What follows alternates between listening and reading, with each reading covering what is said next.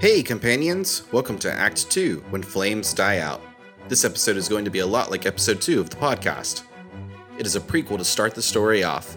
I have two players that are not a part of our original cast. It's the host of the You Simply Must podcast, Drew Johnson and Landry Fleming. Drew will be playing Danny Lawless, High Captain of the Crimson Command, and Landry will be playing Eugenia Shell, Danny's advisor and personal bodyguard. So strap on your boots and sharpen those blades. We have a new adventure on the horizon.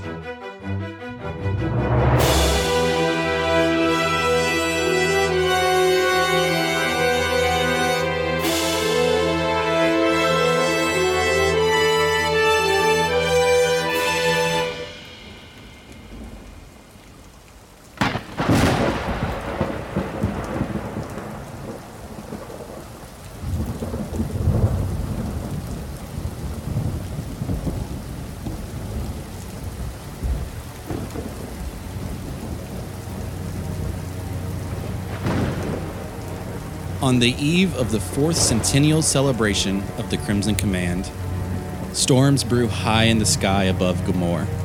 Danny Lawless, High Captain of the Crimson Command, sits 24 stories above the city with feet propped up, leaning back in a chair next to a window high in the Crimson Hold. Rain splatters against the window pane, leaving crystal droplets illuminated by the numerous lights and lamps brightening the city of Gamor below. Citizens of Gamor can be seen scrambling below in the city streets, prepping for tomorrow's festivities. The thunder has no effect on their preparations as they continue to work void of current weather conditions. Captain Lawless pulls a dagger and slowly takes a whetstone to the edge of the blade. The dagger is a crude one, doesn't match his forged armor or bastard sword's motif sitting idle in the corner of the room.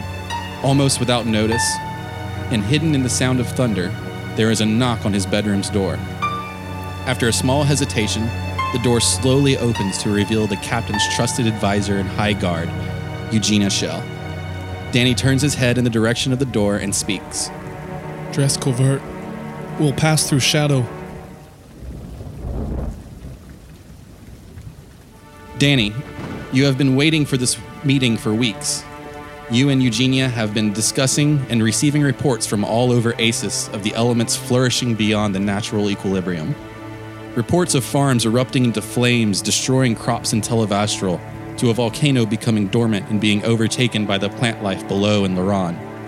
The Crimson Command, even after four centuries, is still not equipped or has the manpower to review every report that is coming in. The wizard's rainbow will not send aid. The elves of Lathansis refuse to see the purpose of the equilibrium, and the golden krails would attempt to harness the power of the imbalances before correcting them. The elements are just too strong for someone not trained. But a follower of the equilibrium and retired professor of Wickestry University has traveled from Chandelin to meet with the Crimson Command in stealth. Divination professor Alande.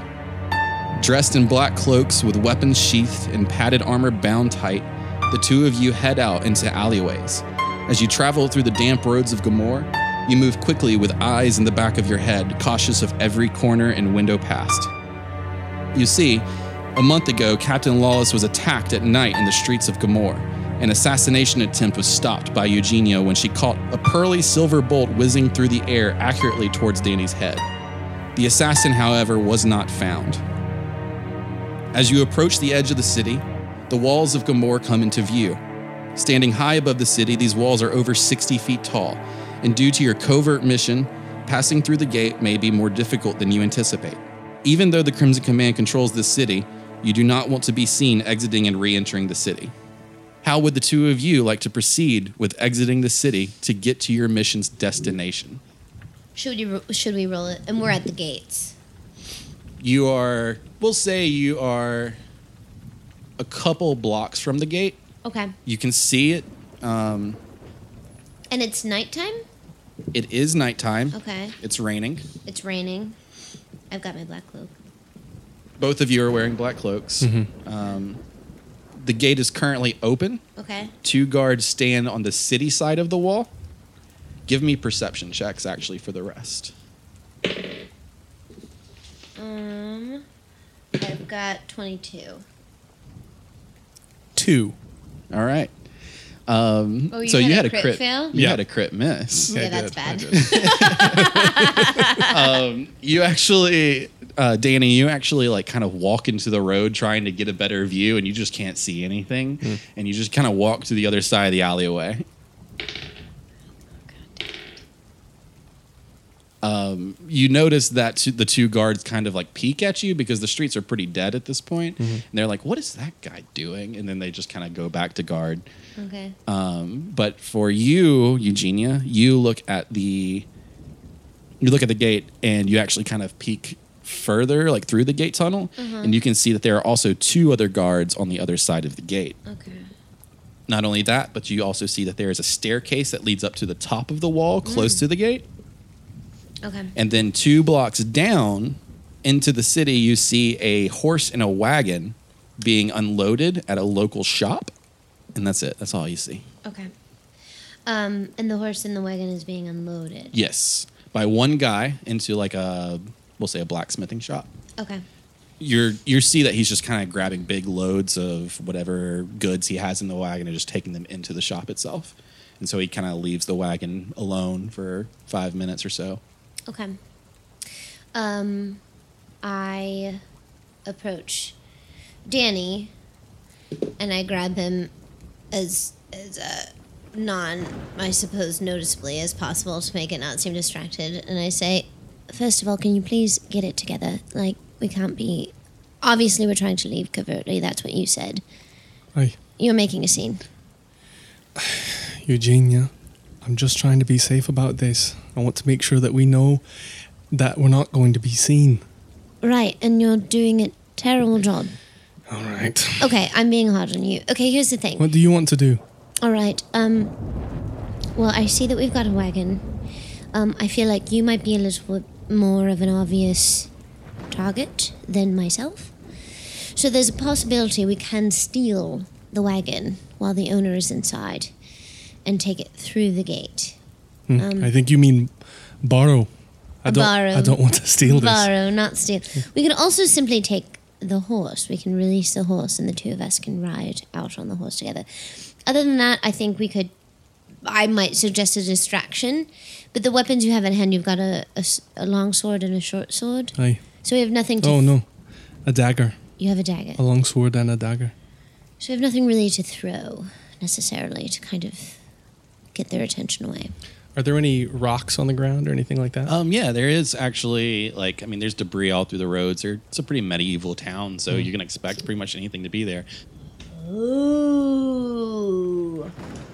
I'd like to cast minor illusion. Okay, I'll read that for you just so you know exactly what you're dealing with. Thank you. So you create a sound or an image Okay. of an object within range that lasts for the duration. It lasts for one minute it's with 30 foot range. Okay. The illusion also ends if you dismiss it as an action or cast the spell again. So you can only cast minor illusion once. Okay. If you create a sound, its volume can range from a whisper to a scream. Okay. It can be your voice, someone else's voice, a lion's roar, a beating of drums, or any other sound you choose. Okay. The sound continues unabated, unabated throughout the duration, or you can make discrete sounds at different times before the spell ends. If you create an image of an object, such as a chair, a muddy footprint, or a small chest, it must be no larger than a five foot cube. The image can't create sound, light, smell, or any other sensory effect. So if you do an object, it does not also include sound. Okay. And it doesn't move. Correct. Physical interaction with the image reveals it to be an illusion because things can pass through it. Right. If a creature uses its action to examine the sound or image, the creature can determine that it is an illusion with a successful intelligence or investigation check against your spell save DC, which is at the top of your spells page. Okay. If a creature discerns the illusion for what it is, the illusion becomes faint to that creature alone. Okay. Um, I think I'd like to cast minor illusion as a sound. Okay, what sound do you want to use? Um, can it be words at all, or is it just like a? s- No, it can be words. It can be someone's voice or. Okay. and it can go from a whisper to a scream. Okay. I I want it to be scream level, and I want it to sound like. Are any of the guards? Do any of the guards have children? Do any of the guards have children? Yes. Should I roll a perception check? Okay, so the way the, the city of Gomor works is they have city guards and then Crimson Command members, or so the Crimson Command itself isn't the city guard. Um, so to determine whether you know this person or not, Yes. let's do a insight check. Inside check. Okay. Is that wisdom based? Uh, it is. All right, yeah, insight check. Okay. Fourteen. Also, give me a perception check. Uh, nineteen. Okay. So you see who it is clearly. You try to recollect if you know his name, Yeah. but you don't. Okay. However, you have seen him at previous festivals and things like that in town squares, and he does have a wife and two children. Oh, Two boys. So I don't know his name, but I know that he has a wife and two boys. Okay. Um, I'd like to create um a minor illusion in the form of a scream, Okay? and um, I want uh the scream to sound like a little boy saying, "Help me, Dad." I'm, I'm being attacked. This is starting out very dark, Landry. Help me, Da! I'm being attacked! Perfect. Thank you. Perfect. uh, what's your spell save, DC? My spell save DC is 15. he immediately like jumps up from like his like stool he was sitting on Mm-hmm. like smoking his cigar and just throws it to the ground and looks at the other guard and you hear them kind of mutter some words but you don't recognize what they're saying Okay. and they just dart down the alleyway where you were go like where you put that sound Okay. Let's run. Do we want to get the horse? No, no, we don't have time. Let's run through the gate. All right. Okay, we run through the gate. okay so you dart for the gate Yes, we drive for and it. you get to the tunnel where the to go underneath the wall and then like right before you like enter it you realize there's still two other guards on the other side of the gate Should we should we try and knock them out? You want to attack them? okay. I just feel like we're we're right we're right on their on their necks, you know? You want to do a non lethal attack? I, I think so. okay. Because I, I don't know how long that those guys are gonna be distracted, those other guys. You're the boss. All right. you They're do- currently looking away from the city because they're kind of like guarding the entrance, not the exit. I really don't think that we should attack them. okay. so you, Eugenia, you take the one on the right. I'm gonna take the one on the left. We're gonna knock them out and then we're gonna run. All right. All right, so we attack these people not facing us. okay. So I need some detail on how exactly you're going to attack them. So I'm assuming you want to sneak behind them for a while, Yeah. Yes. and then what do you want to do to knock them out? Um, I'm gonna grab the one on the left. Uh, d- are they wearing uh, like a helmet or anything? Uh, they do wear helmets. Uh-huh. They're kind of like uh, skateboarder helmets, though. They're not like decorated or like face covering or Radical. yeah. They're radical. They're Yeah. radical helmets. Cool. so I'm gonna grab the one on the left. Uh, I'm gonna I'm going to attempt to grab the one on the left by the head and slam his head against the the wall. Okay. Do I mean because I know martial arts? Would I know like a sleeper choke? give me a intelligence check an intelligence save so you'll use that little box above your skills Um. Okay. Oh, seven. the ones you do know he's got armor on Oh, sure. Okay. Um, I'm going to. He's wearing a helmet. Well, Yeah, radical skateboard dude helmet, You're making this so hard. just like Bart. It's just like Bart. Um. Well, I, then I'm gonna do the same thing. I'm gonna grab his head and slam it into the wall. This is Okay. a this is a, a classic Eugenia and and Danny move. We've been we've been practicing this one together for years. we do. We do in our basement. Yeah. So I'm I'm gonna look at her and say like, okay, give him the usual. first thing i need from you Okay. is a stealth check Okay. I have a 19. God damn it, Danny. Three plus two, five. five okay Oopsie doopsie. okay so you sneak for a good bit of the tunnel luckily it's storming and the thunder is raging and you make it about 10 feet from them and then they start to turn around and look at both of you Okay. You sprint for it to try and catch them before they kind of understand exactly what's happening. And then I need to know how you want to go from there.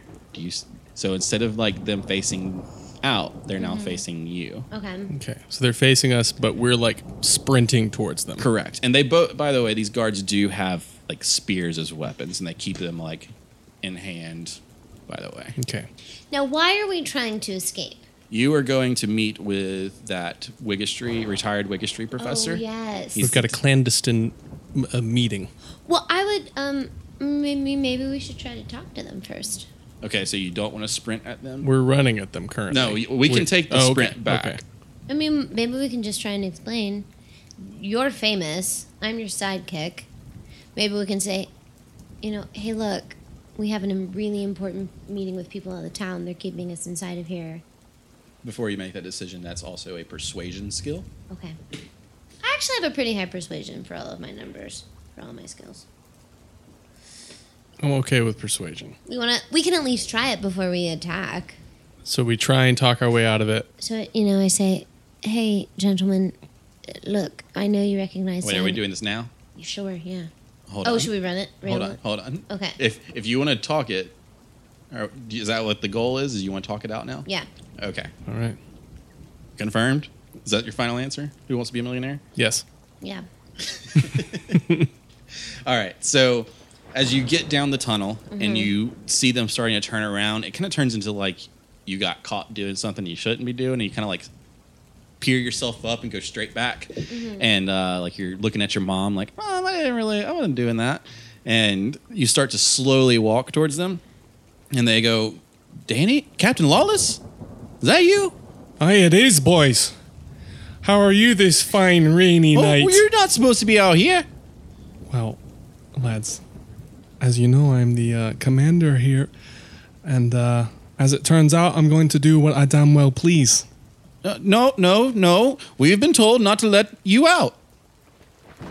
All right. Here's the thing, gentlemen. We have this really, really important meeting with a professor outside the city. Professor? Yes. What kind of professor? Well, it's above our pay grade. All right. Um, you know that Danny's important. You know he has our best interests at heart. Please, if you look the other way, Well, when can we expect you to be back? Yeah, what what when do you think you're going to be back? If I'm not back by tomorrow morning, send out the search party. Give me a persuasion check with advantage. Okay. What's the advantage? You roll twice Ooh. and take the highest. Yes. Oh, 10. I don't know if this is a good idea. Maybe we should ask some of the other captains, the ones that put this in this in this hold on you. All right, lad. If you want to just walk back there and uh, check in with your uh, your Tommy, command- you go commanding check with officer. them. I'll stay here and make sure they don't leave. I look over at Eugenia as the other one starts to to walk off, and I say to her, "Give them the usual." So once he gets out of vision then basically once he's once that one has turned his back on us and so we've got one turned away from us Oh, so you're like still gonna try and take on two. yeah we're giving Okay. him the usual So who's taking the one behind that's from behind and who's taking the one at the front? Because the other one's not gonna turn away from you still. right I'll take the one who's facing us because I'm stronger than you. I think is probably the safer option. are you stronger than me I think so. Wh- what do you what's your strength Well, Does, my- is that what's m- that's probably not even what's what matters right what what's what matters in this case what stat Um it'll be strength probably. strength Yeah. you know what i um as the commander of this uh of the the crimson command here Yeah. I'd rather not have this this poor guy um, have to remember me just really clocking him, like Oh, looking yeah. Mm-hmm. me in the face. I'd rather him remember you Right. doing that. Mm-hmm. So I'm gonna give you a nod towards the guy facing us, so you know that's who you're gonna clock, you got it, boss. and then I'm gonna grab the guy that has just turned away from us and try and slam his head into the wall. Okay. All right. So give me the attacks. 15. Ugh. 11. That's a Oh. two, a two 9. Plus- plus something. So nine. Nine. So nine. Okay. So fifteen. Uh-huh.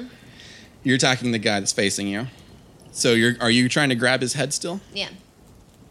Okay, so you you kind of walk up to him casually, and then just like grab him with both hands, like on like on his head, like grabbing his skull, and just throw him against the wall.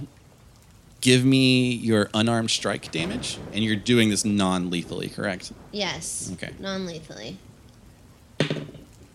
Eight. All right. So you throw him against the wall, and he hits the wall and like collapses to the ground. Yeah. But then like he starts to like push him, like do a push up, like he's getting back up. Okay. you, Danny, walk up from behind this guy and just grab him from the sh- like by, from his shoulders and just kind of pull him backwards to the ground, and he just kind of falls like in the mud on his back, taking no damage. Ugh, God damn it. Give me initiatives. okay. 22. Crit fail.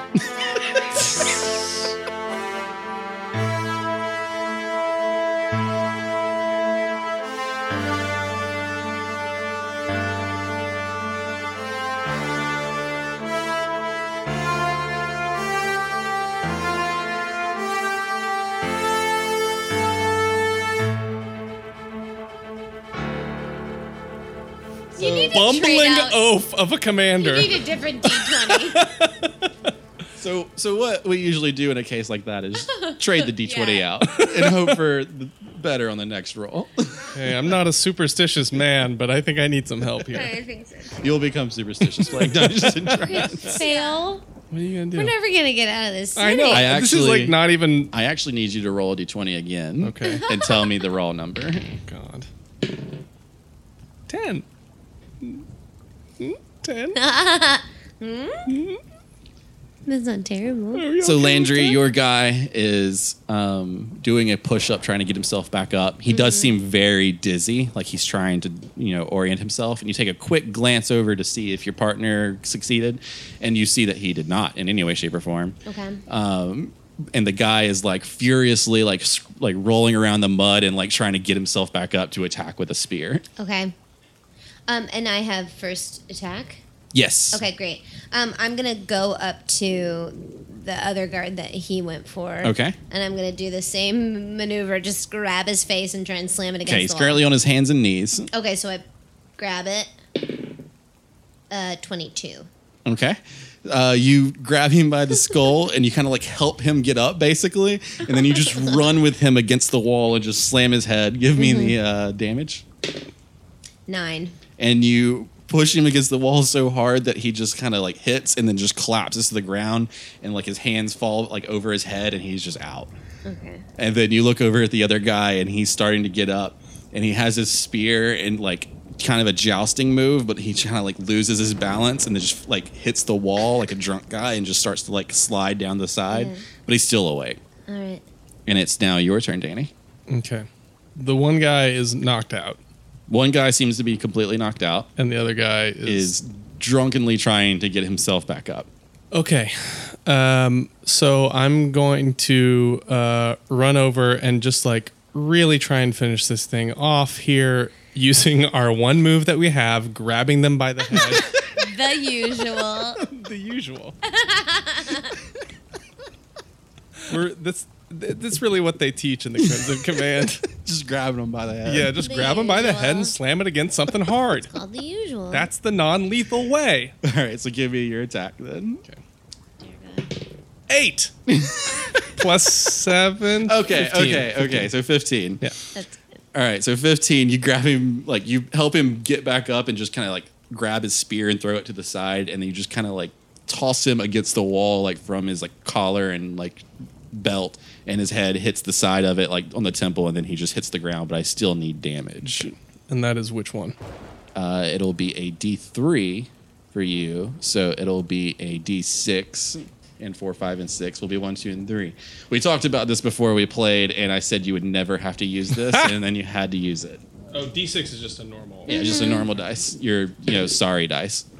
Five, so that's two. Two. So two plus your strength modifier. Four. All right. So six damage total.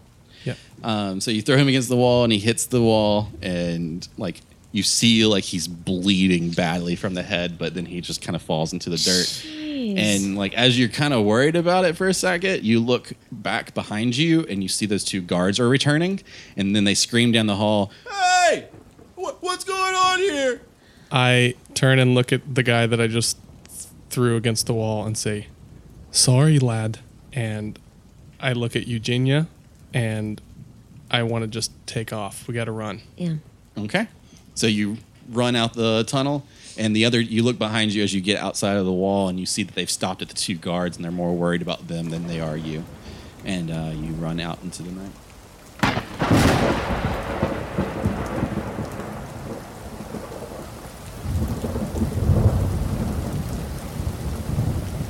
And that's it. That we beat your whole thing. That was, Unfortunately, no.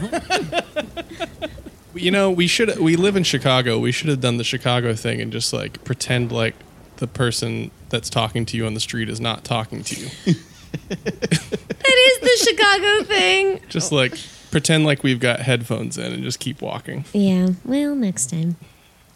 So after passing through the gate, you rush down the road. Eugenia knows the way to the cabin because she's the one that kind of set up this meeting. Great. Once about a mile down the road, you take a left onto a muddy path from the stone road and head south. After about after another 10 minutes of hurried walking, the cabin comes into view. The cabin is small with a stone foundation, wooden walls and thatched roofing. A man sits on the porch with a pipe in hand, releasing large clouds of smoke into a lantern's beams.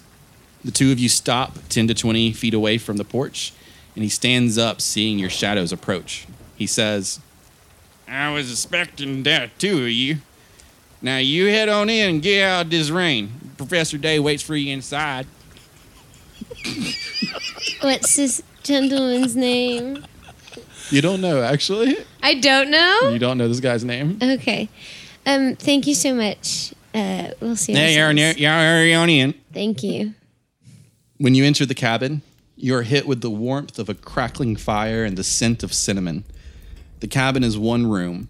The typical items you would find in a bedroom are on the left, living room with a fireplace in the middle, and the kitchen on the right. A man in a light blue robe sits in a rocking chair facing the fireplace. He turns to you to show his puckered, wrinkly face with rosy cheeks. He grins with eyes closed, and his mustache moves from left to right as he wags a cigar back and forth like a dog's tail when excited. Well, it's about time. My laziest students arrive closer to time than the two of you. My deepest apologies, sir. We uh, ran into the uh, usual bit of trouble on our way out. Yes. A few. A few too many guards and a little bit of clumsiness on our part. in your own city? Right here in River City. He's, he slowly stands up with the help of a cane and goes from a bent back position to a proud stance with shoulders back. Uh oh. I am Professor Day. Aulon Day. Pleasure to meet you finally. And it- this is you, Danny Lawless? Indeed. And Eugenia Shell. Yes. Eugenia. All right.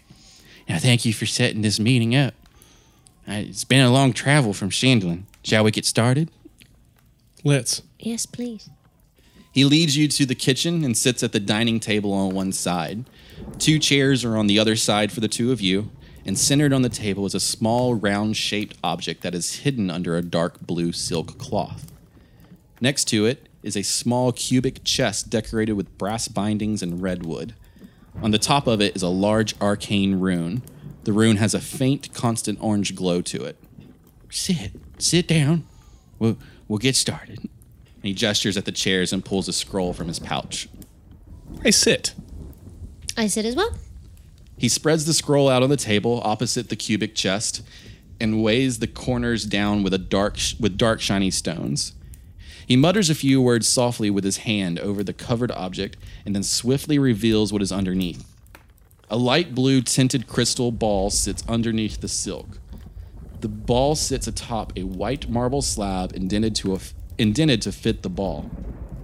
Along the sides of the slab are holes, and as he slides his finger around the entire circular white marble slab, white fog pours slowly out and onto the table. He does a few waving maneuvers around the sphere and then gazes deeply into it. Look, look inside. All right. Is this is this fog dangerous at all to that to us? No, it, it seems that this is some kind of ritual for him to activate his crystal ball. Okay. Well, I look inside the crystal ball. Thank you, Professor Day. The two of you lean forward and stare into the crystal ball to see you two meeting for the first time years ago. How did that happen? We'll say what, fifteen years ago? All right. I was I was in my teenage years. Yeah. Yes. Um, I was already uh, coming up through the ranks of the uh, of the Crimson Command. Mm-hmm. Um, kind of a young a young leader, Sure. but you possibly were a, a new recruit. I um was an orphan. Um and was taken in by by some by some soldiers who were kind of just teaching me to fight. There weren't a lot of women in the ranks. Um but I, I showed some skill very very early on. And you noticed me. Yeah, I um, I saw Eugenia um, doing some some drills with with the other sort of young young recruits, and uh, and was really impressed by her skill, um, uh, her her speed, her, but mostly her her determination. She seemed uh, very determined to to best those around her, while also kind of uh, lifting them up, and that that impressed me. at the time I was staying in kind of like I don't exactly want to call an, or, an orphanage, but a school for these for these like young recruits. The the, the living situation wasn't great. He uh, approached me and asked if I would be at all interested in an apprentice an apprenticeship, and if I uh, proved myself worthy, I could then live with him, and and uh, I would basically become kind of his protector over the years. Yeah, so so that that first uh, that first meeting was uh, was really sort of a, a hand reaching out and and saying, "I see something in you. I want to I want to keep an eye on you, and uh, and maybe someday you can keep an eye on me." And so you see this these scenes unfold pretty quickly, like almost in a fast forward on a VCR basically. And then he says, "Now, what what is it that you want to see? What have you brought me here for? I can reach as far back or forward in time as you may wish, but I cannot alter it." Professor Day, as you may or may not know, there is uh, an uh, imbalance right now in our world. Yes, that's that we agree on. Things are going askew. We want to know why. Well, look, look, look at the crystal ball again. And you see a scene of this glorious castle, like slowly constructing itself. You see it like bricks folding, like brick walls folding over and like on a hinge basically. And it just reaches higher and higher. And it's not a castle you recognize or seen. And it- it reaches a peak. And then it just starts to unfold itself slowly again, like it's deconstructing itself. And it starts to deconstruct faster and faster until about halfway through its deconstruction, it just crumbles and breaks.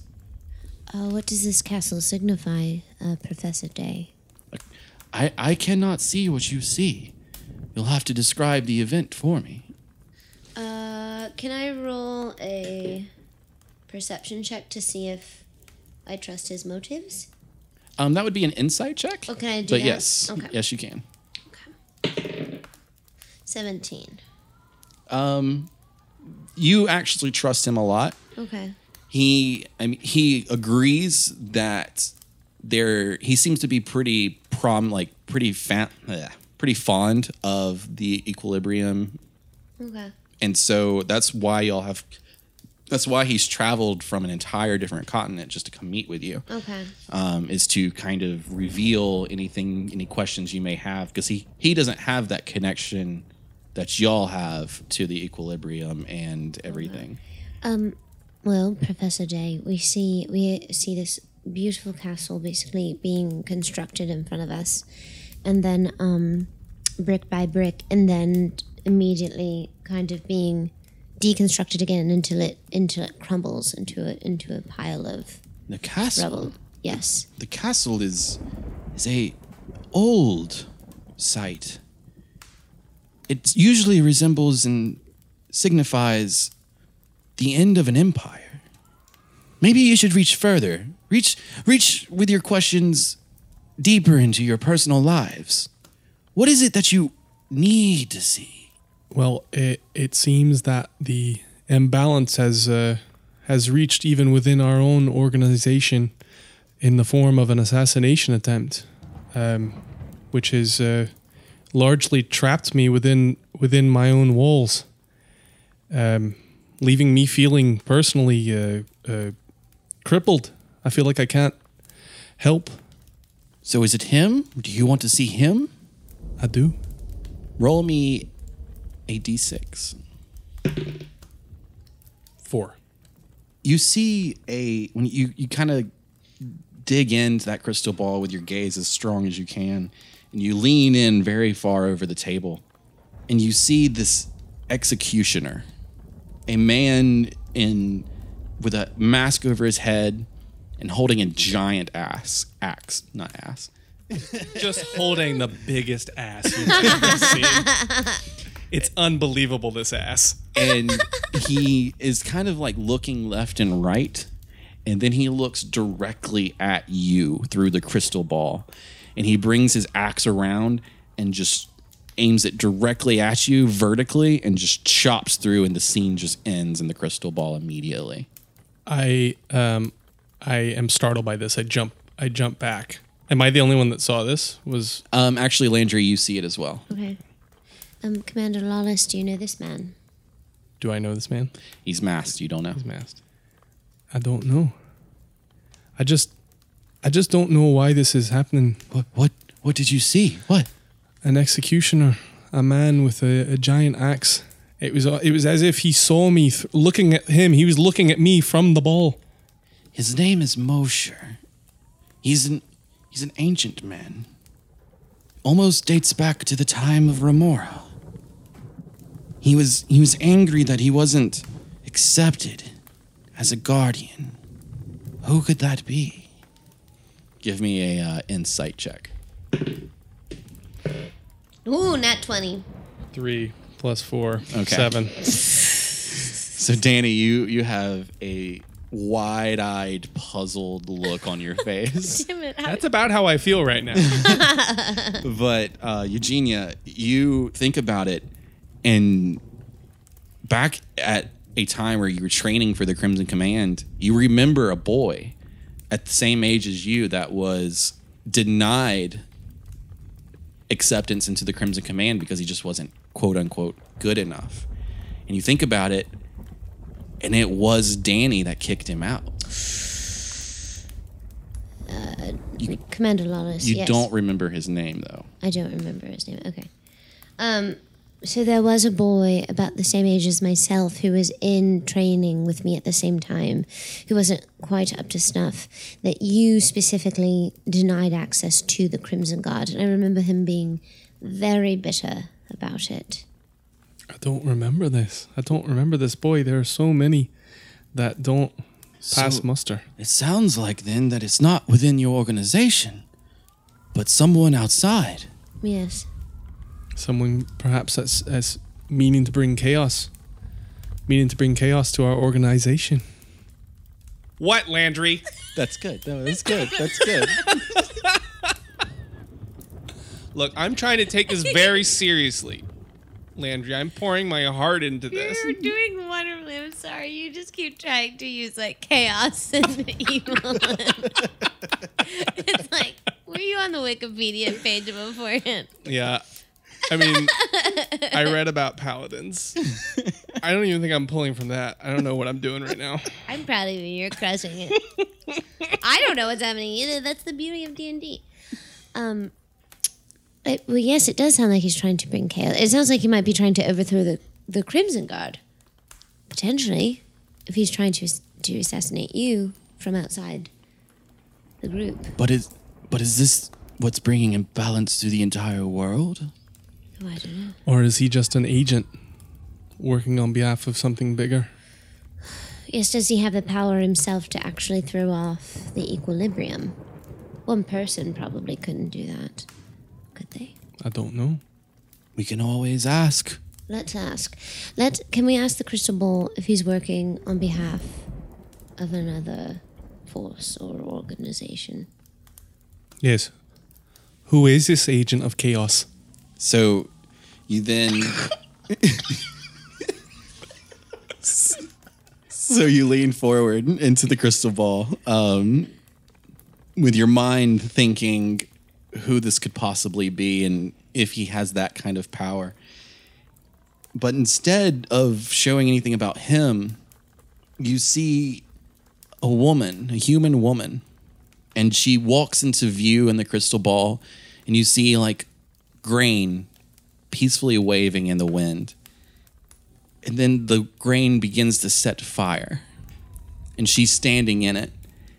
And then a demon runs into the crystal in view of the crystal ball and grabs hold of her, and then runs off into the scene, like out of scene.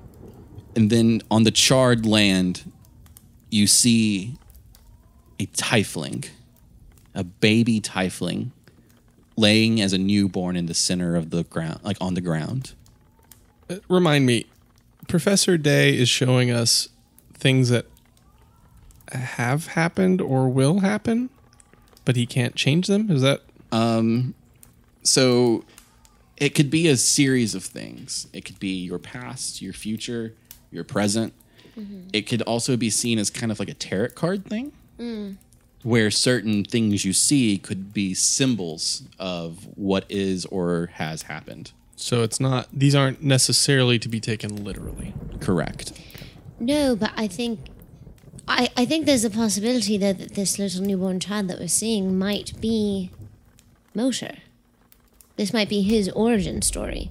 He might be a tiefling. He might be a half human. half- Mosher Mosher is the executioner. He's a symbol, an old an old thing. He was not a tiefling. Could the so the boy though, the You- boy the Mosher is a symbol, but the boy could be this. The tiefling boy could be I, I don't recognize the tiefling birth as a symbol, but that this could be an event. Maybe past, present. Have I ever encountered a tiefling in my life? Yeah, you have. Um, tieflings are notoriously evil. Like it's it's in their blood to be. So I mean, they are part demon. Um, so in a sense of evil is one of the new elements, one of the six new elements. It's a combination of death and destruction. And so you found and in your past with the Crimson Command, you went onto a a mission to correct a balance in Calandria, the Dwarven Mountains to the north, and you had to end up fighting Tieflings in the depths of the mines that they had dug. Okay. Can tieflings pass as humans? Not usually, because they Oh, have rather large um, horns coming off of their head Oh, and a very large tail. oh, so. And the- sometimes they'll have like purple skin and Oh, so that tiefling was definitely not the boy. Sounds like my ex girlfriend. Heyo! Hey! See you next week. Two dollar you simply must tune two in. drink minimum. Two dollar two drink minimum. Two dollar minimum. Um. Okay. So, so, so is it possible that this tiefling is working in conjunction with this boy potentially that that we were training with? Yes, it's possible. I, I feel like if we want to ask that, we have to ask the that Yes. beautiful blue ball. I I, I want to know what the significance of this tiefling is. Is there any connection between this boy and Mosher and the tiefling? Can we just ask the ball that then? I don't know if So you look at at Professor Allende, and he has like a weird, like puzzled look on his face. And he looks down at the ball and he kind of waves his hands around the sphere itself. And then he kind of like blows at the fog that's kind of billowing onto the table. And he then like gestures for you to look. And so you lean in again and you see that boy again, but he's a, he's older now, and he's dressed as like a street mu- a street magician. And he is actually in like as the like it zooms out and pans out to kind of show the scene. He is actually on the street playing like a magic trick with some kids. And he seems gleeful and pretty happy. And then one of the children kind of pokes at him or not pokes.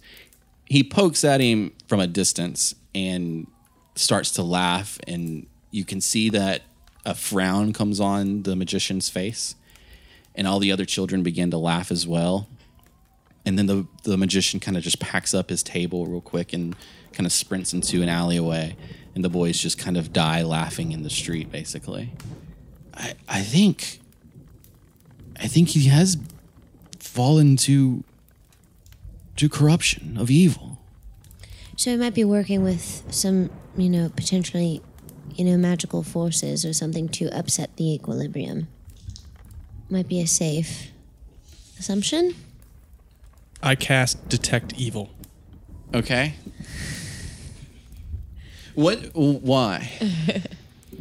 I'm growing concerned that Professor Day is not what he seems. Okay. Interesting. You detect. You cast detect evil, and he notices you cast it. Like it's casting spells. You know, it takes a little couple words here and there, maybe a movement from the hand, and you do it subtly. But he still catches it. No matter what you roll, he's gonna see it. He's a professor of a wizarding school, so and he's gonna he's gonna see it. And he he actually notices exactly what you cast. He says, "Are you what what are you doing?" And before you even think about answering him or having an answer, you already recognize he's not evil. The man is actually shows almost neutrality, but still there is evil in the area. And as you're trying to collect your thoughts and you kind of look around the room quickly, you turn back to Eugenia and she's looking at you puzzled and she, you're actually kind of trying to figure out what he's doing.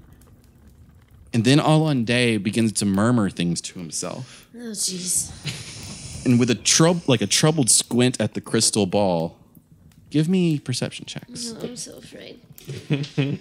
Uh, Oh God. Six. Dave! Four plus one. I got Because you gave five. me this fucking leather thing. I'm getting rid of it. It's not real leather. well, that's why. So you, you look around as Hollandaise murmuring to murmuring to himself, and you start to tense up, Mm-hmm. and focus, and then you kind of like start to focus on Hollandaise's words, and then the two of you barely catch it in vision, but you see dust kick up on the floor behind him, and before you can utter a word or question what you see, blood bursts from his chest No! and splatters all over the table. No shit! The crystal ball is soaked with droplets of blood, and your faces themselves are smeared with blood. In front of his chest, a glint of metal fades in slowly. A blade slowly fades into existence, sticking through his chest, and it appears that it's being held by a man behind. The man slowly comes into f- into vision, and he's wearing leather armor, black leather armor, and he's holding the hilt of the sword. He yanks the sword from Hollandaise back and slowly takes a defensive stance. Give me initiatives.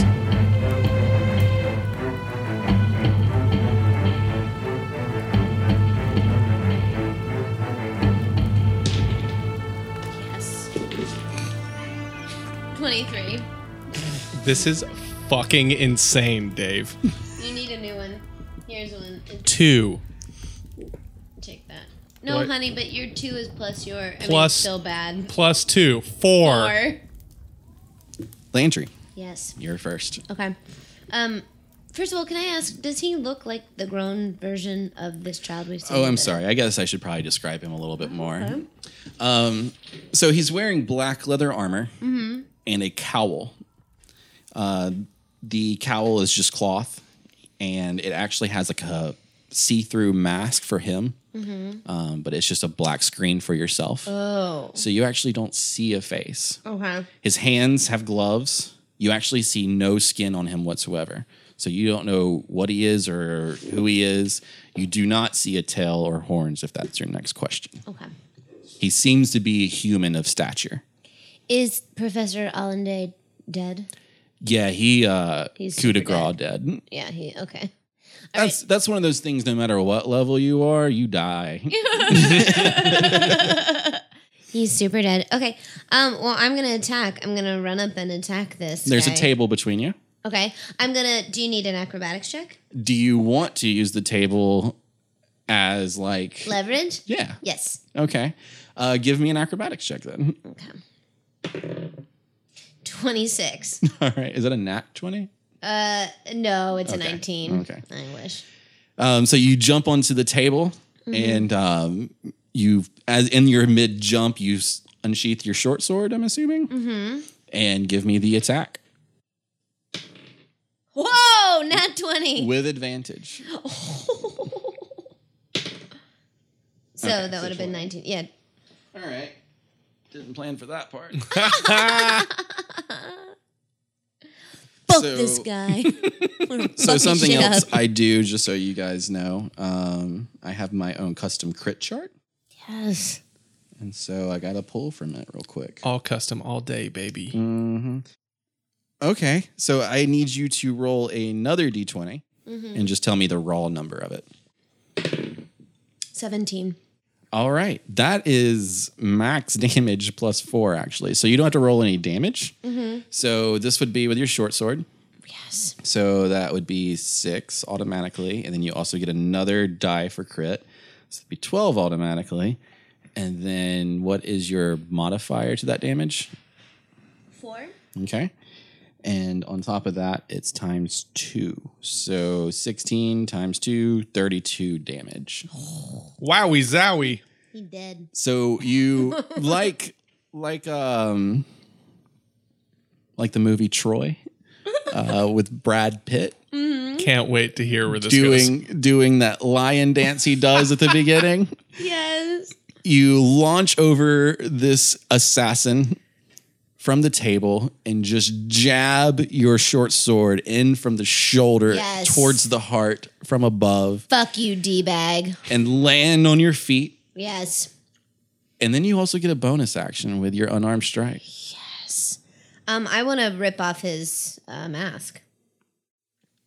Okay. so midair, after that stab as well, you're using your other hand to grab this the cowl like from his forehead Yeah, I to want to look pull him it in off. the eye. And as you land on the ground and you yank it off, a pillow of black smoke kind of emits into the air. And it's still alive and now headless. God, fuck. It's the smoke monster. Is We, it? we have to go back. Go back where? The I, it's a, a lost. Oh, oh, the smoke. the big old black smoke monster. Yeah. you have been full of the lost references tonight. That's well, when you talk like Desmond as your character. you- Oh yeah, you know, they're you know. they just pop up. You get an extra attack still in this turn Okay. Oh, um, because he's still standing. yeah. Fuck this guy. Um, do I have anything? Okay, so is he just a cloud of smoke? It appears that way. Wearing leather armor. A cloud of smoke, wearing leather armor, and a cowl. Don't like that. Don't like the sound of that at all. Sure don't. Not great. do I have any? Oh, well, I have way of shadow. I have shadow arts. You do. Um, I mean, this room is dimly lit with candle, like the fireplace and stuff. But you get an extra attack. Like you can literally use your sword again if you want. Well, I mean, I guess I might as well try. Okay, so I'm I'm gonna attack him again with my short sword. Okay, Uh, twenty one. that's a hit. So you'll do damage again. Six. All right. Um, you take your short sword and just kind of like cut against his back, like a big wide arch after seeing like him not falling still, and you cut through that leather armor and just kind of black smoke pillows out of it and just kind of emits into the air. And he does kind of like lean forward after that attack, but he takes his stance again. After Landry, it's his turn. Right. It's certainly not yours.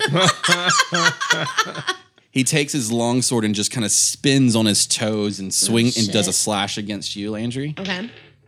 Does a 18 hit? Yeah, and that's my armor class. Yes. Yeah, eighteen. Yeah. Okay. It hits. he hits you across like just kind of slashes against your chest like from shoulder to shoulder Mm-hmm. doing nine damage Okay. and then after him it's not drew's turn Oh. you see two more assassins come into view from behind danny Don't like catching him off guard swinging long swords at his back Shit. you get hit once danny uh, but the other like after getting hit that one time the other one just you kind of easily dodge the other one and prep to attack those two and you take 11 damage Oofa doofa. Oofa doof is right. Are they dressed like They are exactly dressed exactly the same: leather armor, leather gloves, and a black cowl. okay? Now, Danny, it's your turn. Okay. Um, I am going to be focusing on these two that have now crept up behind me. I would agree. Yeah. that makes sense. First, I am going to uh, cast Sacred Weapon on my long sword, Okay. and I'm going to say my And sacred weapon gives your weapon a accuracy bonus of plus your charisma modifier, which is three or four. three, Okay. Nice. and it also emits a light, right? Yep. You brighten that place up. And it's magical. Okay. So yeah, you cast uh, sacred weapon onto your sword, and you just kind of like rub your hand up the blade, and as like but like behind your hand as you rub it up. That sounds gross. Um, Yeah, all I can think of is wieners. Uh, What else is you leave this like you leave this yellow bright light up this up the trail of your hand, and then you take a attack stance. and I say, "Beast, be gone!"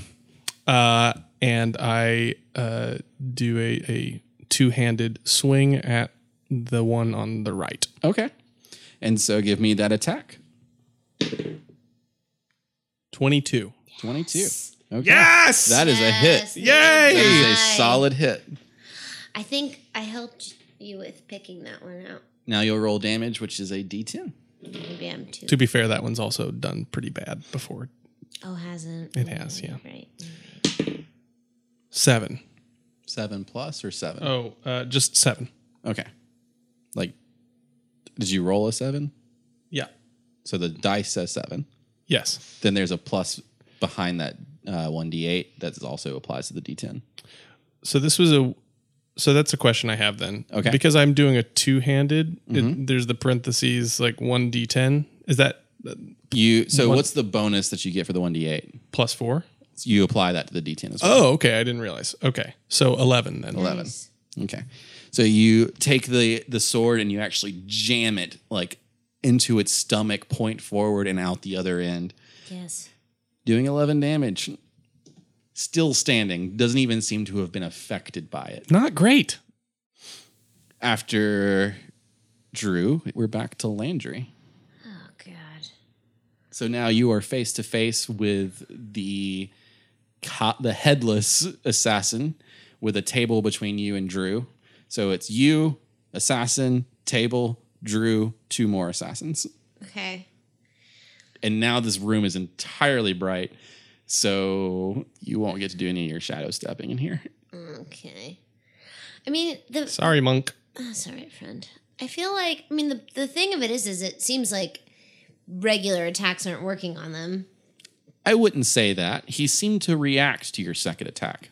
Okay. Okay. Okay.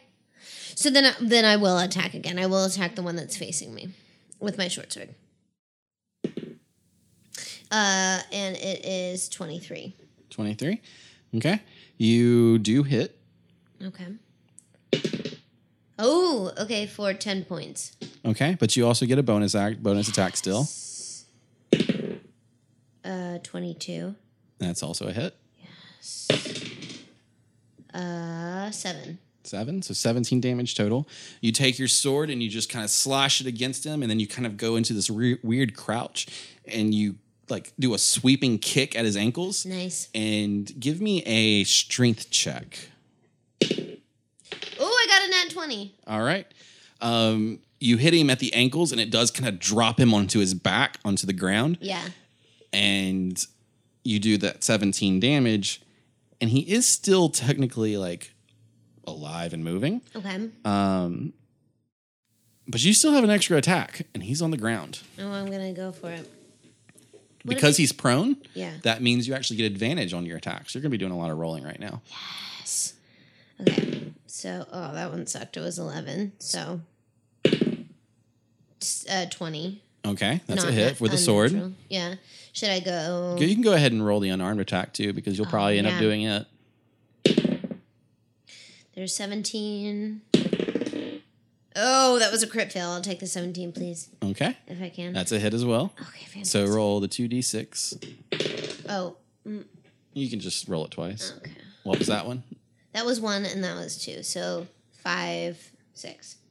Okay, so another 11 damage. You take the sword and you just jam it into where his heart would be, Yes. and then you just stomp onto the hilt of the sword. Yes. Just giving it all.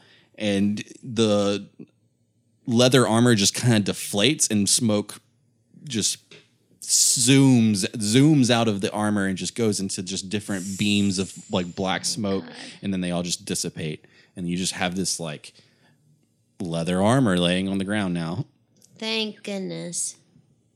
I don't have any moves left, do I? Um, not this turn, no. All right, just up to you. Um, the other two attack you again, Danny. Both of them hitting you Uh-oh. with their swords, doing a total Oh, shit. Mm. He's laughing. of 22 damage. Dave! Ow. Ow. Dave, the DM.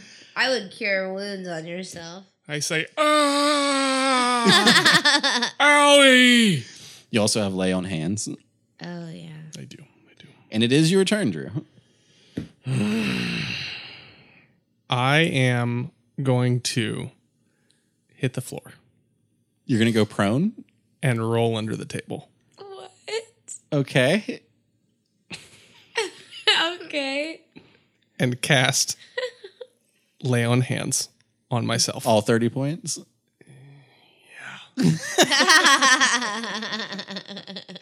so you're gonna go prone and roll under the table.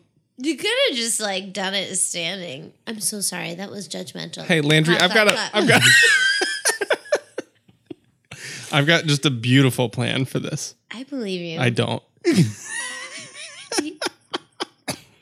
I'm so sorry. Yeah, so I'm under the table and I lay hands on myself. Yep. Don't bother So- me. I'm under the table laying hands on Drew myself. is masturbating under a table. Continue. And you heal yourself for 30 points of I'm in the shower, mom. Leave me alone. this old grown man, burly, in leather armor and a sword, has now escaped to assassins by rolling under a table. Proud of you. and so, um, yeah, that's your turn. You- you're, now, you're now you're now on the ta- under the table, and a And dreaming. and a white light emits from underneath the table. All my holes just closed. This one- nope. and we're back to Landry's turn. Okay. So I've got a table and be- I've got a table in between me and these two fuckers. yeah, be careful Table with that and table Drew. because I'm under it I've got a table with a Drew underneath it, and then the two guys. with a Danny underneath it. Okay. We're different. I'm very brave. Drew himself is very brave. he would never roll under a table I would whenever never- a burglar jumps I into would his house. Never. Because you, well, sure, you're back. All right. Danny has a great back. Danny, yeah, he's got a really nice flexible back. I'm gonna do. I'm gonna do. I'm gonna use the table as leverage again, Okay. and I'm gonna come down on one of the smoke monsters. Okay. So should I do an acrobatics check? Do I Yes. need to. Okay. All right. Seventeen. Cool. And now- Basically, when you do that, we're only checking for crit misses. oh, good. Make sure I don't just like trip on the table. and, Fly like, over roll. them. okay, and now I'm going to attack him with my sword because it seems to be okay. Okay. I mean, well. There's one on the right and left. Can I do? Can I do like a? Attack both of them, like a a kick with one and a sword swipe with the other. Yeah. Sure. Okay. Why not? Okay, that's what I want to do. Oh, That's a crit fail. Oh. Oh, that's bad. Um. You still have. You're still doing the other attack. So. Okay, okay. Ten Okay. Sword right or sword left. sword left. Okay. So you jump onto the table and you do this elegant, like barrel roll style jump off the table in between the two of them. And you're like using the blade sideways, like in this weird spinning motion, and using like the spin of your body to kick the other one as well Oof. and the assassin easily just brings his sword up to parry with yours, which puts you into this weird like barrel roll spin on top of like a sideways cartwheel in the air. Oh shit. And you just hit the ground like completely parallel Okay. and just a thud and dust kicks up. And because of that, I'm not even gonna give you your extra attack. I think yeah, that's deserved. you are now prone between the two of them. Oh Mm. fuck. Lots of prone going on in this room. Yeah, you you did it on purpose. well, look, we're both in the same place, aren't we? I got down a lot easier. I didn't hurt myself falling like you did. so who's the dummy now? So now Dummy. they attack with advantage. Oh fuck. I'm nice and healed up though. I'm good. I'm gonna. They're gonna murder me dead. You're gonna murder me dead. I'm going. I'm going to go lie with Professor Day. Don't worry about me. The first sword that they attack with hits for 23 damage. Oh, Whoa. Yowza! Landos. Shit. Oh, Just stabs you directly into the chest. Okay. The second sword hits for 9 damage. Oh my god! I am almost dead. Uh oh. I am minus one to being passed out. Drew, it's your turn. Can you please cure wounds on me? if you want. How f- how far away from me is Landry? 10 feet. That's not great. How close is she to the these hell demons? They're standing over her. pretty close, you'd say. Yes. Okay. They just impaled her chest. Jesus. All right. Here's what I'm going to do I am going to scream from under the table.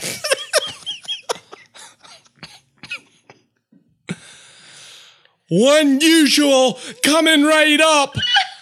I'm going to attempt to pick up the table that's above me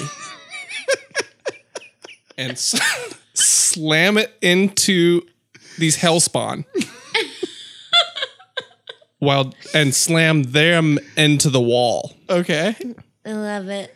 That's my first attempted action. Give me an athletics check. Oh my god. Well, I'm a natural athlete personally in real life, so hopefully that. um, yeah, no, I'm proficient in athletics. So what is this? A D20? Yes. Okay. Dave. it's a it's a ten. It's a total of a 10. Ted isn't terrible. Ten isn't terrible. It's not Ten isn't terrible. terrible. Okay.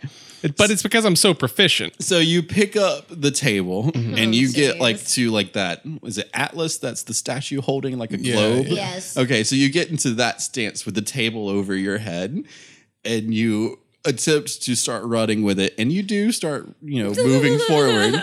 Um and you slam it into them. And now I need another strength check. Or I'm sorry, an athletics check. Okay.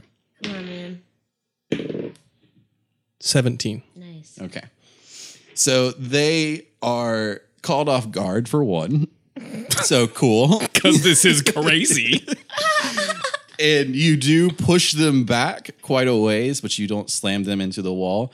But you have saved your friend from probably death, or at least in, like death in the next turn. yeah, at least for the moment. For the moment. And so you drop the table, and now there's just like this broken, or like the the leg, like some of the legs on tables break whenever you drop it. And so there's just broken table between you, them, and then Landry's behind you. I'm sorry, Eugenia's behind you. How far away from me is Eugenia? We'll say five feet. So I I uh, kneel down at Eugenia's side. Okay, using your extra attack. Oh, and then that's it. I mean, that though, like you can do something. I'm Oh, just okay. Making it clear to the listener. Oh, yeah, yeah, yeah. Okay. Uh, I put my hand on her forehead and I say, Fight with me, friend, until the end. and I cast Cure Wounds. as a level one or two spell. D- uh, tell, me, tell me about this one, Dave. Okay, a level one would be a D8. A level two would be two D8. Okay. Um, that's going to be a level two spell. Okay. Thank you. Do you want me to roll it or do you want to roll it? I don't know, Dave. It's up to you. you can roll 2d8 plus 3 or. I'll roll it. Okay, so you can roll 2d8 and then add 3 to the total. Okay. Two, not great. Okay. Two, also not great. So, total of 7 health. Seven. Okay. You're thanks. welcome. Thank you. I'm a big helper. Well, Mommy always told me that I was her I was her big boy helper. she said, "Oh, oh, little Danny, you're my big boy helper." your family was really rich, weren't they? no, no, we aren't rich. We're rich in spirit. Oh my god. Eugenia, it's your turn. All right. um. Okay, so my dumbass boss is hovering over me. um, and they're sort of pinned against the wall. No, he didn't get them against the wall. Oh, I tried real hard though. you did try. So they're just kind of like behind a table. Yeah, there's just table debris between all of you now. Okay. Oh, okay. All right, I'm going to attack. Let's say the one on the left. Okay. I'm going to run up with my sword for the heart. Oh, that was pretty good. 22. That's a hit. You want to do your unarmed attack as well? Yes, I do. Ooh, 26. Okay. Fuck that guy. So you jump up in the air and you like do a diving attack over the table debris Yes. and then give me the damage. All right. Oof, Uh, five. Oh, ah! Oh, six, five, and six. Okay. So 11 damage total. Yeah. You give him a stab and then a kick to the groin, but he Yeah. doesn't even react to the groin kick. But hey, you get an extra attack. Yes. All right, I'm gonna murder you, Dad. Oh, not twenty. All right. And you want to do your unarmed attack too, just in case? yes. Oh, Two not twenties, bitch. roll credits. All right. so give me uh two roll d20 rolls. two two d twenty rolls. Yeah, just no bonuses or anything. Four. Twelve. Okay. The four will be a normal crit. Okay, okay, okay. So you'll roll 2d6 plus your modifier. So two six plus So that's eight plus eight, so sixteen. You have a plus eight damage modifier. No, plus four, plus Okay. Okay. So just the first one, just the short four. sword. Oh, okay.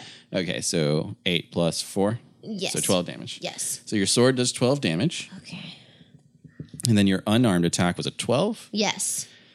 That is um max damage. So no but no bonus at the end. Okay. So it'll be 2d6 max 12 plus your modifier 4 Is he dead? so 16 damage. No. Fuck. Okay. Close. Close. He's wounded pretty bad. He's reacting to hits now. And your like your unarmed strike at the end there was just like right like an uppercut to his gut, like under his ribs. Nice. And he kind of like lifts up into the air a little bit and like lands back on his heels and he takes a step back and like kind of dizzies for a second, but then takes his stance again. oh shit. And now the two of them attack you. Oh good. I'm this is when I die. See you later. Have fun. and with an elegant dancing grace, you like jump into the air sideways as the two blades just kind of cut in opposite sideways directions. Thank God. And you land back onto your feet using a little bit of a handspring. And uh, you get ready for another attack on your next turn. Yes. True. You've got me for one more time. Danny. Come on, Danny. Question about divine smite. Yeah. Is that something that I like cast before I attack? Like it's No, if you hit, you can call it a divine smite. and is that kind of my second action for the turn No. if I do that? It's oh, not. okay. Are they are they close to the wall? 10 feet. 10 feet from the wall. 10 feet from the wall. And what is their um what's the setup with like them in relation to an exit from the building? They're on and the us? bedroom side. Okay.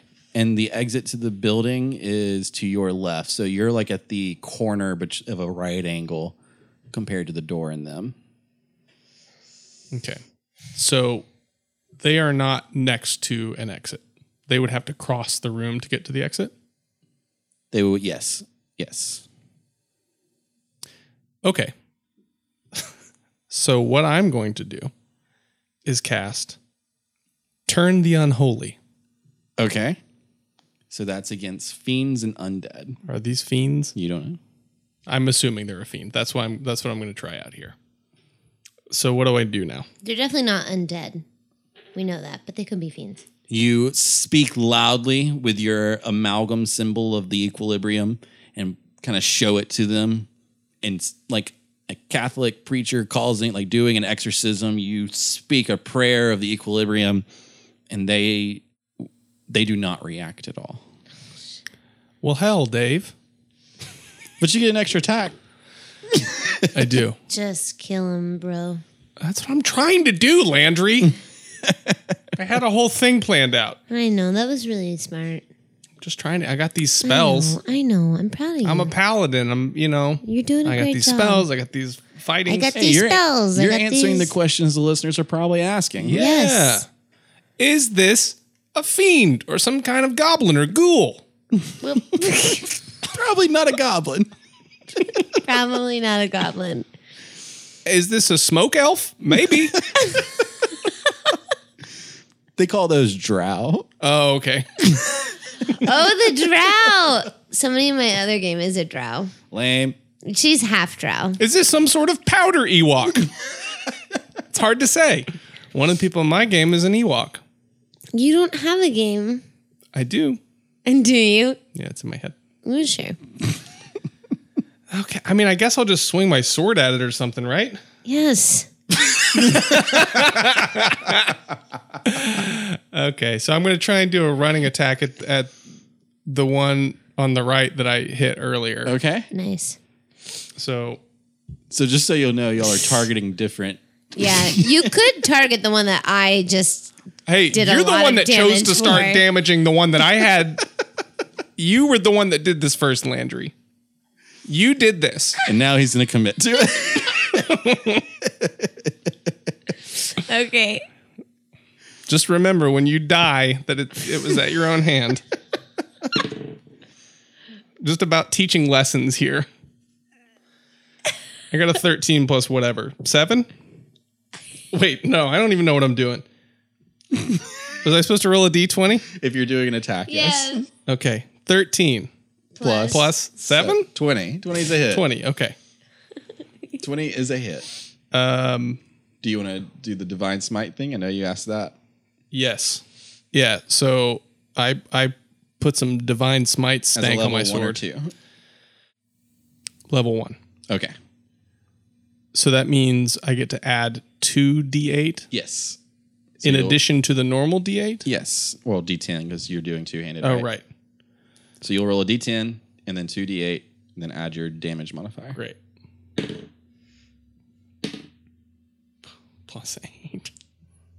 Plus three, 24. 24 damage. Oh. This is the one to the right. Yeah. Okay. Get out of here, you missed demon. Your your sword shines with a bright light as you talk about a mist demon. and you stab it through the head of the assassin. Yes. And you yank it back. And like as you yank it back, the cowl comes with it and just leaves it headless. But it's still standing. Oh, Fuck. Landry, your turn. All right. So both of them are within my striking range, correct? Yes. All right. And also both of them are rarely weak. Very weak. Oh, okay. So they're both e- kind of equally weak. They seem to be showing the same signs of damage. All right. I'll let you stick with the one on the right. Oh, thanks. You're welcome, boss. And then I go to attack this one on the left again. Okay. All right, motherfucker. Oh, that didn't help me. 13. That's a miss. But do I get another attack? You do get your unarmed attack, your bonus action attack. Oh, jeez. Oh, 10. It does not hit. All right. Here's where I die. And then you no, you still have a whole extra attack. oh, I do. Okay, okay. So you get your sword attack again. okay, could you please? Thank you. All right. She's talking to her dice, not me or her character, just her dice. 19. That's a hit. Thank God. You want to do the unarmed attack too? Yes. S- 11. All right. So that one's a miss. You know what? I just just because you're getting tired does not mean you don't get Still to show talking up. to the dice. All right. So for the one hit, I'll roll my d6. yes. It's not gonna fucking die. Could you please get it together? Ah, oh, five. Come the fuck on. Uh, this is where I die. Thanks to you, die. You've said it before. Two misses and then a slash against the stomach and then another miss with your kick. He's still standing. I'm getting tired. All the blood is draining out of my poor but athletic body. And then he attacks you. Fuck you, bro. He swings wide over your head and you duck. And then as you bring your head up, Oh shit. you're looking straight at the other one who then takes a stab at you as well, hitting Oh shit. for Oh shit. nine damage, I am passed out. Uh oh. like below zero or zero. Yeah, below zero. I'm negative Okay. one. Negative one. You see your friend, Danny, fall to the ground. She in trouble, friend. And now it's your turn. She is unconscious. Healing her will not wake her back up. How? Well, first of all, I shout, Eugenia, no! um, but then Drew has a question. Okay. How do I wake her up? If you heal her, it'll stabilize her, Uh Uh-huh. huh. but it won't immediately wake her up. So every turn right now, she will roll a death saving throw. Oh Jesus. And I think it's if she succeeds at one, she stabilizes but doesn't wake up. But if she fails all three, she dead. There you go. So is using I'm telling my whole other team what's happening. Landry. They're rude, interested. rude. They can listen. they can listen. You're right. You're right. So is it is it worth it to cure her? Does is it helpful? It'll keep her from having to do those saving throws. Uh, Oh, okay. Um, so it'll help with the stabilization and, and Yes. make it where she's not gonna just Correct. die. But I mean, you know that the two of these assassins are pretty weak at this point. You get two attacks in one turn. You could It's just- possible I could take them out, but it's also possible that I throw throw a two. This is that's the game. Well, I think Danny values Eugenia and her friendship above all else. Okay. She's his best friend. She's almost like a daughter to him. So before before attacking, the first thing he's going to do is try and stabilize her. Okay. So I'm going to kneel at her head, placing my body between uh, her and these terrible, terrible vapor rub monsters. and uh, I'm going to what cure wounds? Is that going to Yep. try and help stabilize her? Yep. Okay. So it'll be 1d8 plus your cha- charisma modifier. Eight. All right. You gain eight health, but you're still unconscious. oh man. Still, Oh man. thank you. Um, and then with my other action, Okay. I'm going to um, take my long sword and swing it back over my shoulder at them Okay. because I'm facing away from them. All right. Give me the attack. 20. That's a hit. I think I'd like to do Divine Smite again. Okay. As a level one or two. So if I do level two, that'll be my last. Yes. And it'll be 3d8 extra. Yeah, I think I want to do that. Okay. So, So th- you'll- I'm going to roll four, that's a d10. Four of those. four d8. Yes. Okay. Six. Ten. Seventeen Is that plus your damage modifier? plus four, 21. 21 damage. You take the sword and like kind of as you like are at the kneel, you kind of stand up with a large diagonal swipe and just cleave this monster in half from like a like 60 degree angle. And my he favorite angle. Disperses into a fade of black smoke and the leather armor just goes limp onto the ground and you kill him. And I scream, Don't touch my friend. Yes. Yes. I'm still passed out. Yeah, you can't talk. No, but in my dreams, I know what's happening. And then he attacked the last one attacks you, Drew. Oh, shit. Bring it. Is an 11. The 11 does not hit. Against my, my armor class? Yes. Okay, it does not. And so you bring your sword in front of you and you parry with his, and then you get another attack again. Okay. Crit fail. Crit fail. And as you like bring your sword at him and you parry with him, uh, you the vibration in the sword after the clang just loosens your knuckles and you drop the blade onto the ground. Oh, God, Grandpa. but because you get another extra attack action, you pick it up to prepare prepare yourself for next round. Great. But then he does attack again. Gotta stop drinking. Does a 15 hit? My, I, I don't know. Does your armor class? What's your armor? 15. Ooh. Uh, we play tie goes to the defender. Okay. So it does not hit. Great. Um, in like a frantic fury, you pick up the sword from whenever you dropped it and you bring it up and you block it just in time. And then it's your turn. Me? Uh, I'm sorry, Drew again. Oh, You're still unconscious, I'm still Landry. I'm sorry. passed out. That's all right. Okay. Um. Get him. Yeah, I'm just gonna I'm just gonna take a two handed baseball swing. Okay. Yes. Twenty one. That's a home run. Yes. Nine. Nine. Oh wait, one. I was supposed to roll a d10 because it was two hands. Correct. Yeah. Okay. Uh, eight. All right. So you swing it wide, going for that fence. that was lame. Um,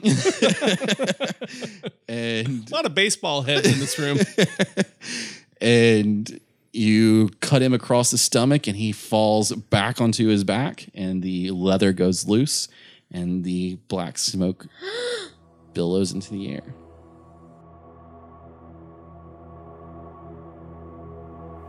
And as you stand over this leather armor, and you kind of take a couple deep breaths after this three minute fight, you look around the room and you kind of hold a couple of your scratches and wounds. And you see that your friend, Eugenia, lays limp on the ground, still unconscious. But you see her breathing. And you kind of take a knee for a second and catch your breath. You look over again at the lifeless body of Alande. But then dust kicks up in front of you again and it you go onto immediate alert and you look around and you try to follow it and you stand back up and right whenever you think you know where it is you feel the stinging pain of a sword going through your stomach you shot in shock you kind of just start to turn to look and you see another one of those assassins and you kind of fall to a knee. The sword goes limp in your hand. And you look up, and he pulls back his cowl. And it's not a smoke monster of any sort. It's that man from the crystal ball, that boy, that magician. And he stands over you with like a stoic look. He doesn't even care. And then the front doors burst open. The old man from the porch is bleeding horribly, but wielding a crossbow, and he shoots it straight at the assassin. Thinking you've been saved, you look up to see the assassin holding the bolt from the crossbow. Right in front of his face, he caught it midair. You look down, defeated, but in the corner of your eye, you see that a glint of steel come from your left side. That crude dagger is still on your belt. You unsheath it and launch upwards towards the assassin. Give me an attack with a dagger. 24. You stab it into his gut and you pull the dagger the dagger upwards as you stand up, tearing from stomach to chest. His intestines slither out of his body, and you bring your face up to his. You stare at his eyes, and they are wide open, shocked. You feel his body fall limp in your arms, and he falls backwards, landing on a chair and collapsing it. You then turn to the front door to the old man. He lay face on the ground, and you look at the destruction that is now this cabin, and you see Eugenia's body, pools of blood flowing from her, but still breathing. And in the quiet, you hear the, the batter of rain on the roof. You feel the calm after a victorious fight. But then again, you hear the soft thud of footsteps on the wooden floor. You turn towards the door again, basically just completely destroyed and defeated in heart, but still thinking you've won this battle. And you fear it's another invisible assassin. And you were right. Another blade pierces your back, and you fall to your knees again. A man walks in front of you, leaving the blade through your chest, and you see another assassin dressed in the same manner. But this time, it's not a human a tiefling with large horns sticking out of its cowl and a tail dragging behind it. You watch for a few seconds as your life leaves you. He tilts his head in curiosity as you sit there on your knees. Unable to hold yourself up, you fall onto your side. He then walks over to the broken table and then looks around. He walks back to the other side of the room. He looks at that crystal ball for a second and then he turns and he picks up that little red wood box with brass bindings. He waves his hand over it and a black mist pours over the sides. You see the box open up for a brief second and it flashes a bright orange light. You feel heat and fire and feel yourself roasting alive. And then you see black.